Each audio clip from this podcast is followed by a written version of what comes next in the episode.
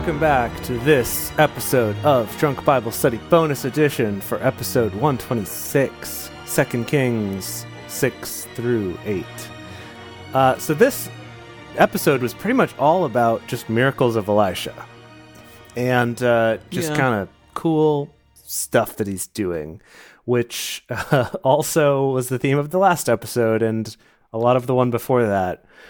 What I did find out in trying to look into this a little bit is that one thing is that while Elijah is considered the bigger deal theologically because he ascends into heaven without dying, and that's super cool. And that's why he's the bigger deal? I guess so. That's one of the reasons. I guess so. It is cool. And he was sort of the first of these awesome prophets since Moses back in the day, I guess. Yeah. Um, I found some stuff kind of comparing him to Moses, talking about things like a lot of the miracles that he does being very similar to the stuff that Moses does, including even parting the waters of the river right at the end before he dies. Mm. So it seems like that's, you know, that's kind of a thing, kind of pointing out that he's sort of part of that line of succession of having cool powers. Um, but that the justification that I found, which I'm like, you know, actually this makes some sense, is that Elisha requested to have a double portion of Elijah's spirit when he died. Oh, so he was like, I want to be like you, oh, but times two. And so yeah. he does twice Thank as you. many, quote, minor miracles. So like the big deal stuff's kind of the same, but he does a lot more flashy stuff because he's got that double portion. Mm, now it all makes sense. He's like the double stuff Oreo. But does mm, like a, yeah. a little miracle mean even just making a kid get resurrected? Is that like a mini miracle? Miracle light? Well, miracle whip? No, I think that's a legit yeah. miracle. But I think the okay. point is that he does that once, and Elijah also did that once. Like, he parted the water once, Elijah also parted the water once. Yeah. But then all these fun little things like curing leprosy and giving people leprosy and blinding armies. Axe heads. He's got uh, axe heads, whatever. Okay. Yeah, he's got a double portion of those. Okay. That's fine. Good for him, I guess. Interesting. So is that that's what you looked up? Well, stuff about Elijah? No, so actually the, the stuff I tried to look up was about Elisha and the b- blinding the army. Mm. And I had a really hard time finding anything that wasn't just a sermon about it. Mm, yeah. Usually the theme of the sermon being about wanting God to open our eyes to what God does in the world and kind of treating it all very metaphorically. Wanting and I'm like, us to do a conga line, right, as it were. But, okay. It's time for you to conga. in now trying you do the conga. in trying to find this, I did find on this website, I think I've used them before on this show, but it's called uh, Free Sunday School Curriculum dot weebly dot com. I like they, that. Yeah. Um, they couldn't even get their own domain. I guess it's free, so there you go. But they have a P D F of how to teach this to your little kids in your Sunday school class. Oh, okay. okay. Right? And?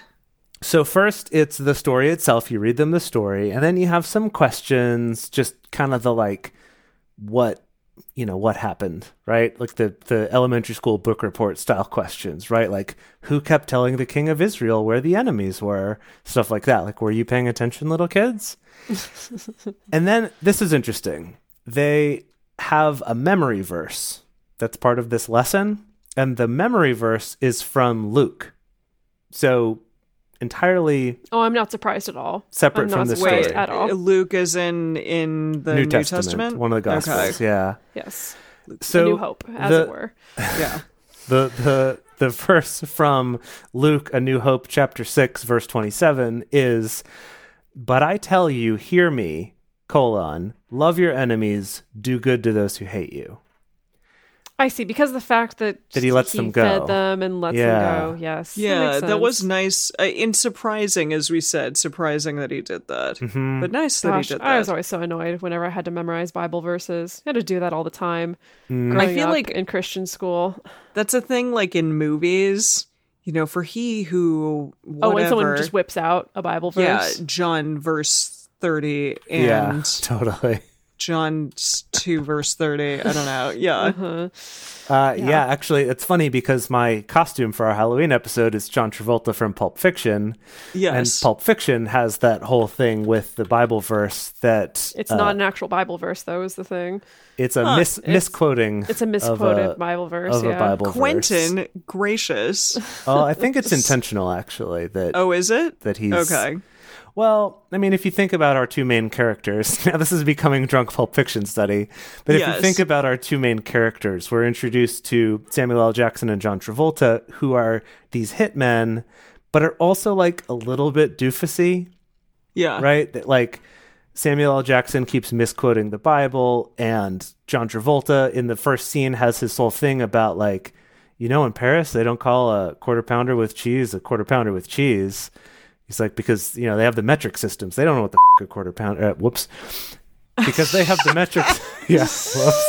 Because you know, they have the metric system. They don't know what the, what the heck a quarter yeah, pounder is. Yeah, quoting Tarantino movies on a podcast where we're not supposed to drop the F-bomb is maybe yeah, not that's a, that's yeah. a problem. Practice. Yeah. It's a little challenging. Right, yeah. It's the whole Royale with cheese thing, right? So we're kind of painting them to be a little bit like they think they're a lot smarter than they are, maybe. I see, so I think yeah. it, I think it kind of fits. Anyway, okay. to come back to this Sunday school lesson here, the craft activity is making... you know, the craft activity, like, you know, obviously. Obviously, for the kids. Yeah. Okay, so you you have make them all line. make... You have them all make little swords and shields out of cardboard, and then you okay. line them up and you do a conga line. And they what? Have, really? Wait, seriously? They have a picture here. What? What real? Wait, hold on. Wait, you're not. You're not joking right now. So, okay, I'm extrapolating a little bit here. So there's there's a sword and shield pattern that you print out, and the little kids make them. But right on the page across from that on the P D F, there's this picture of three soldiers with spears and armor, with their eyes closed, with their hands on the shoulder of the person in front of them, exactly like Dedeker described. It's like a trust. It's like a trust exercise. And then at the front of the line is Elisha, oh. with you know, with the last hand on his shoulder in the front, and he's looking at the camera at like the picture, kind of like, eh, eh, see what I'm doing here. Is that supposed to be the Sunday school teacher who is playing the part of Elisha? And you, like, lead the kids around? I don't and... know if you're actually... It doesn't say specifically to do that activity, but the fact that you have that picture there and then you have this exercise of making swords and shields, come on. What does that teach you about the Bible? I was going to say, what's the lesson we're supposed yeah, to draw from this? On. Oh, it's right? Be nice to your enemies. That's right. That's what it is. Right. But the so it's this picture of Elisha smiling at the camera, as it were, leading these enemies. And the caption at the bottom says, Elisha leads the enemy right into the Israelites' hands. Wow. Like, but he's like Such smiling about what he it. Did, though. Yeah, he's like, look at how cunning I am. Goodness. Uh, I'll have to post a picture of that in the in the Facebook yeah, group because that's, that's pretty, pretty good. Funny. Wow. wow. All right, what do you got? Uh, I okay. Uh, I'll talk about cannibalism and children. It, this is good, a, yeah. Good. Yeah, you know, some fun stuff. So I looked at two different things. Uh, Bibble Word dot net. It doesn't have the E on the end. Oh, so it really oh. is BibbleWord. BibbleWord. And uh, the Torah dot com. So, okay. yeah, it says parents eating their children, the Torah's curse and its undertones in medieval interpretation. So essentially, yes, as we said, uh, apparently also in Leviticus and Deuteronomy, um, they talked about eating babies. Hmm. So it was mm-hmm. in both. Gotcha. In both, really? I thought it was just Deuteronomy. Okay, cool. No, I guess, yeah, Love in that. Both, in Leviticus. Yeah, what does this say? Okay, Leviticus twenty-six nine. I will look with you with favor upon you and make you fertile and multiply you, and I will maintain my covenant with you. And then it says, conversely, if the Israelites disobey, God will punish them with terrible curses, including the death of their own children. I will loose wild beasts against you, and they shall bereave you of your children. Gosh, but the most terrible instantia- instantiation, bleh, I've been drinking, the most terrible instantiation of the curse of child death comes in verse twenty-nine, where the parents themselves eat their children. Yeah. Leviticus twenty-six twenty-nine, you shall eat the flesh of your sons and the flesh of your daughters. But the best part makes... is when it says, but you won't share it with your neighbor. That was the most, well, like, what? Yes. Deuteronomy makes the same threat, but much more graphically. You shall eat your own issue, the flesh of your sons and daughters that Yahweh your God has assigned to you, because of desperate straits to which your enemy shall reduce you. Great. Wow. Yeah. Good. Yeah, wow. So Good. It does talk about it in here a lot, which I get, because it, they, it basically goes on to discuss the fact that children are both, like, the best parts. They can be, you know, the, the most... the biggest blessings of a person's life, but also if they get to a place of, you know, such need and such uh, depravity, I guess, through varieties, variety of ways, then then the, these kids are going to get eaten. Wow. They're going to get eaten by their parents. Whoa. And it, yeah, this uh, Bibble Word dot net says, is two Kings six twenty-nine about cannibalism? And it basically boils down to, uh, for lack of a better word, yes, it is about about cannibalism. In this chapter, there's a long list of curses for dis. Oh no, this is Deuteronomy. Uh, yes, as you said earlier, Jace. In this chapter, there's a long list of curses for disobedience and eating's eating one's own children. It's listed in the verses to uh, Deuteronomy twenty-eight, fifty-two to fifty-seven, and it says that even the most tender and refined father and mother will be driven to this kind of behavior, I which is an interesting choice of words. Even yeah. the most tender baby yes, cooks exactly. up real good. Tender and refined. But yeah, and basically, uh, finally, it talks about the fact that King Jehoram, instead of helping this woman who's who's mm-hmm. pleading to him, right, he's right. like, uh, Elisha's the problem here. Elisha's the issue, and so we're going to kill him. Right. And it points out that the reason why he wants to kill Elisha is not entirely clear. He probably blames the prophet for bringing all this misery over his people, but he doesn't realize that it's his own disobedience that is to be blamed. Mm-hmm. Yeah. Mm. Wow. So... boy, oh boy. Basically, cannibalism is mentioned in the Bible. And I didn't realize that it was a warning by Moses, so that if the people of Israel would turn their backs on God, things would get so bad that eventually people would eat their own children. Yeah, right. Yeah, yeah. That, that was Yahweh's warning. Moses. It was through Moses, though. I forgot that part. Yeah. Yeah, I didn't yeah. remember that either. So, wow. Yeah. Um. I, again, as as my mother pointed out in the chat when we were doing our live episode, I don't know how you teach this to Sunday school kids, and I'm assuming you don't. You I never learned don't. about baby eating in yeah. Sunday school, so instead yeah, I don't you think so. do you make crafts, little paper, yeah, little crafts where you make yeah. swords and shields, yep. and then you do a conga line while you're marching to your presumed death with Elisha. Yes, right, exactly. Fun. But you're actually just going to eat and drink. It's going to be fine. Yeah, I guess you're right. Okay, can I talk to you about this floating axe head that the entire internet is raving about? Oh, really? Is this this one's they been are? blown up? Okay, I will Why? say, Why? I- I'm quite surprised compared to some of the stuff that I've had to look up for this show, that a lot of people are talking about this axe head that, wow, that okay. keeps floating up. Like, and I think the reason why is because this story just kind of comes out of nowhere and mm-hmm. doesn't have really an explanation attached to it or an interpretation. And so everyone wants to attach their interpretation. So again, like I you were see. saying, Jace, it's like there's a lot of stuff that's basically sermons of how we should interpret this story. Right.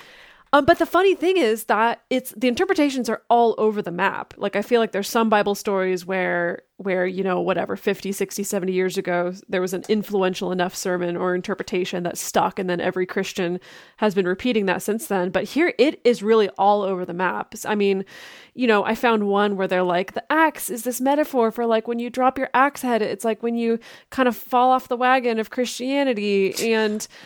Wow. And, but okay. it's like the, the wagon Lord's of Christianity power that's borrowed, like the axe was borrowed, and then you need to like recover it, and then mm, you'll recover okay. the power of the Holy Spirit. Okay. So like, you know, you need to make sure that you're not losing your axe head. Um, that's one interpretation. Another interpretation that I found was um, basically just that like God can do impossible things. You know, you think that God, there's no way that the laws of physics will allow that axe head to come floating up, but it did. Mm-hmm. Uh, I'm going to read you a direct quote. You don't see that man that walked out on your marriage with another woman ever coming back to you again. Oh my goodness. You can't fathom your financial disposition being resolved. You can't see how your mind that is tormented will be healed and regulated, and basically just like, watch, God can do it, you know? So it's kind of a call to have faith. Wow. He'll be able okay. to do it.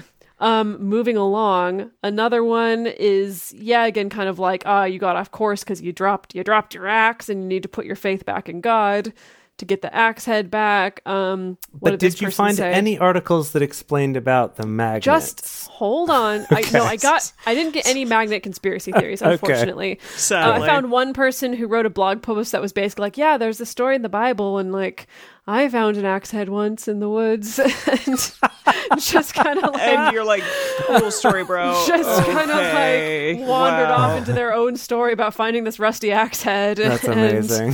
Just really bending over backwards. The closest thing I found to anything remotely useful or insightful was from our favorite website, the Hermunix Stack Exchange, yeah, uh-huh. nice. where someone posted saying, what's the point of this story? Is it saying Elisha can do magic? That he'll go to great lengths to return a borrowed item? Like, what's the deal?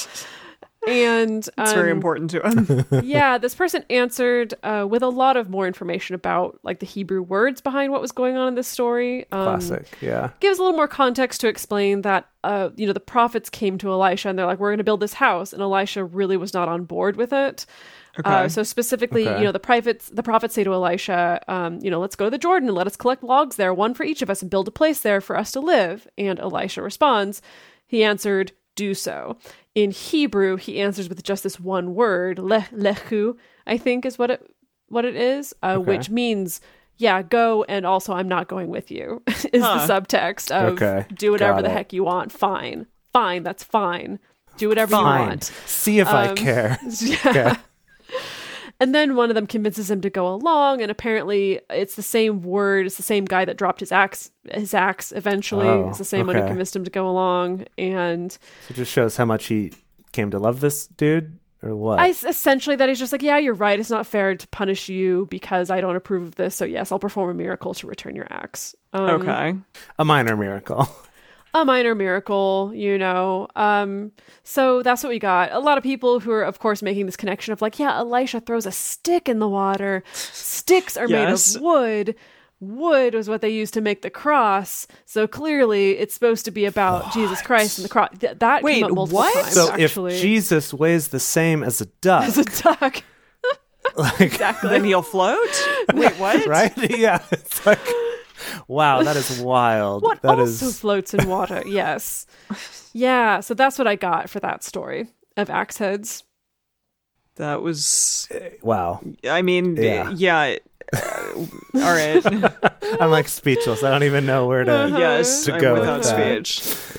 Anyway, I cannot wait to see how many more minor miracles we're going to pack into this one guy. I want to know if Elisha... Us. Yeah, is he going to be in the whole dang... Kings too, the Return of the King?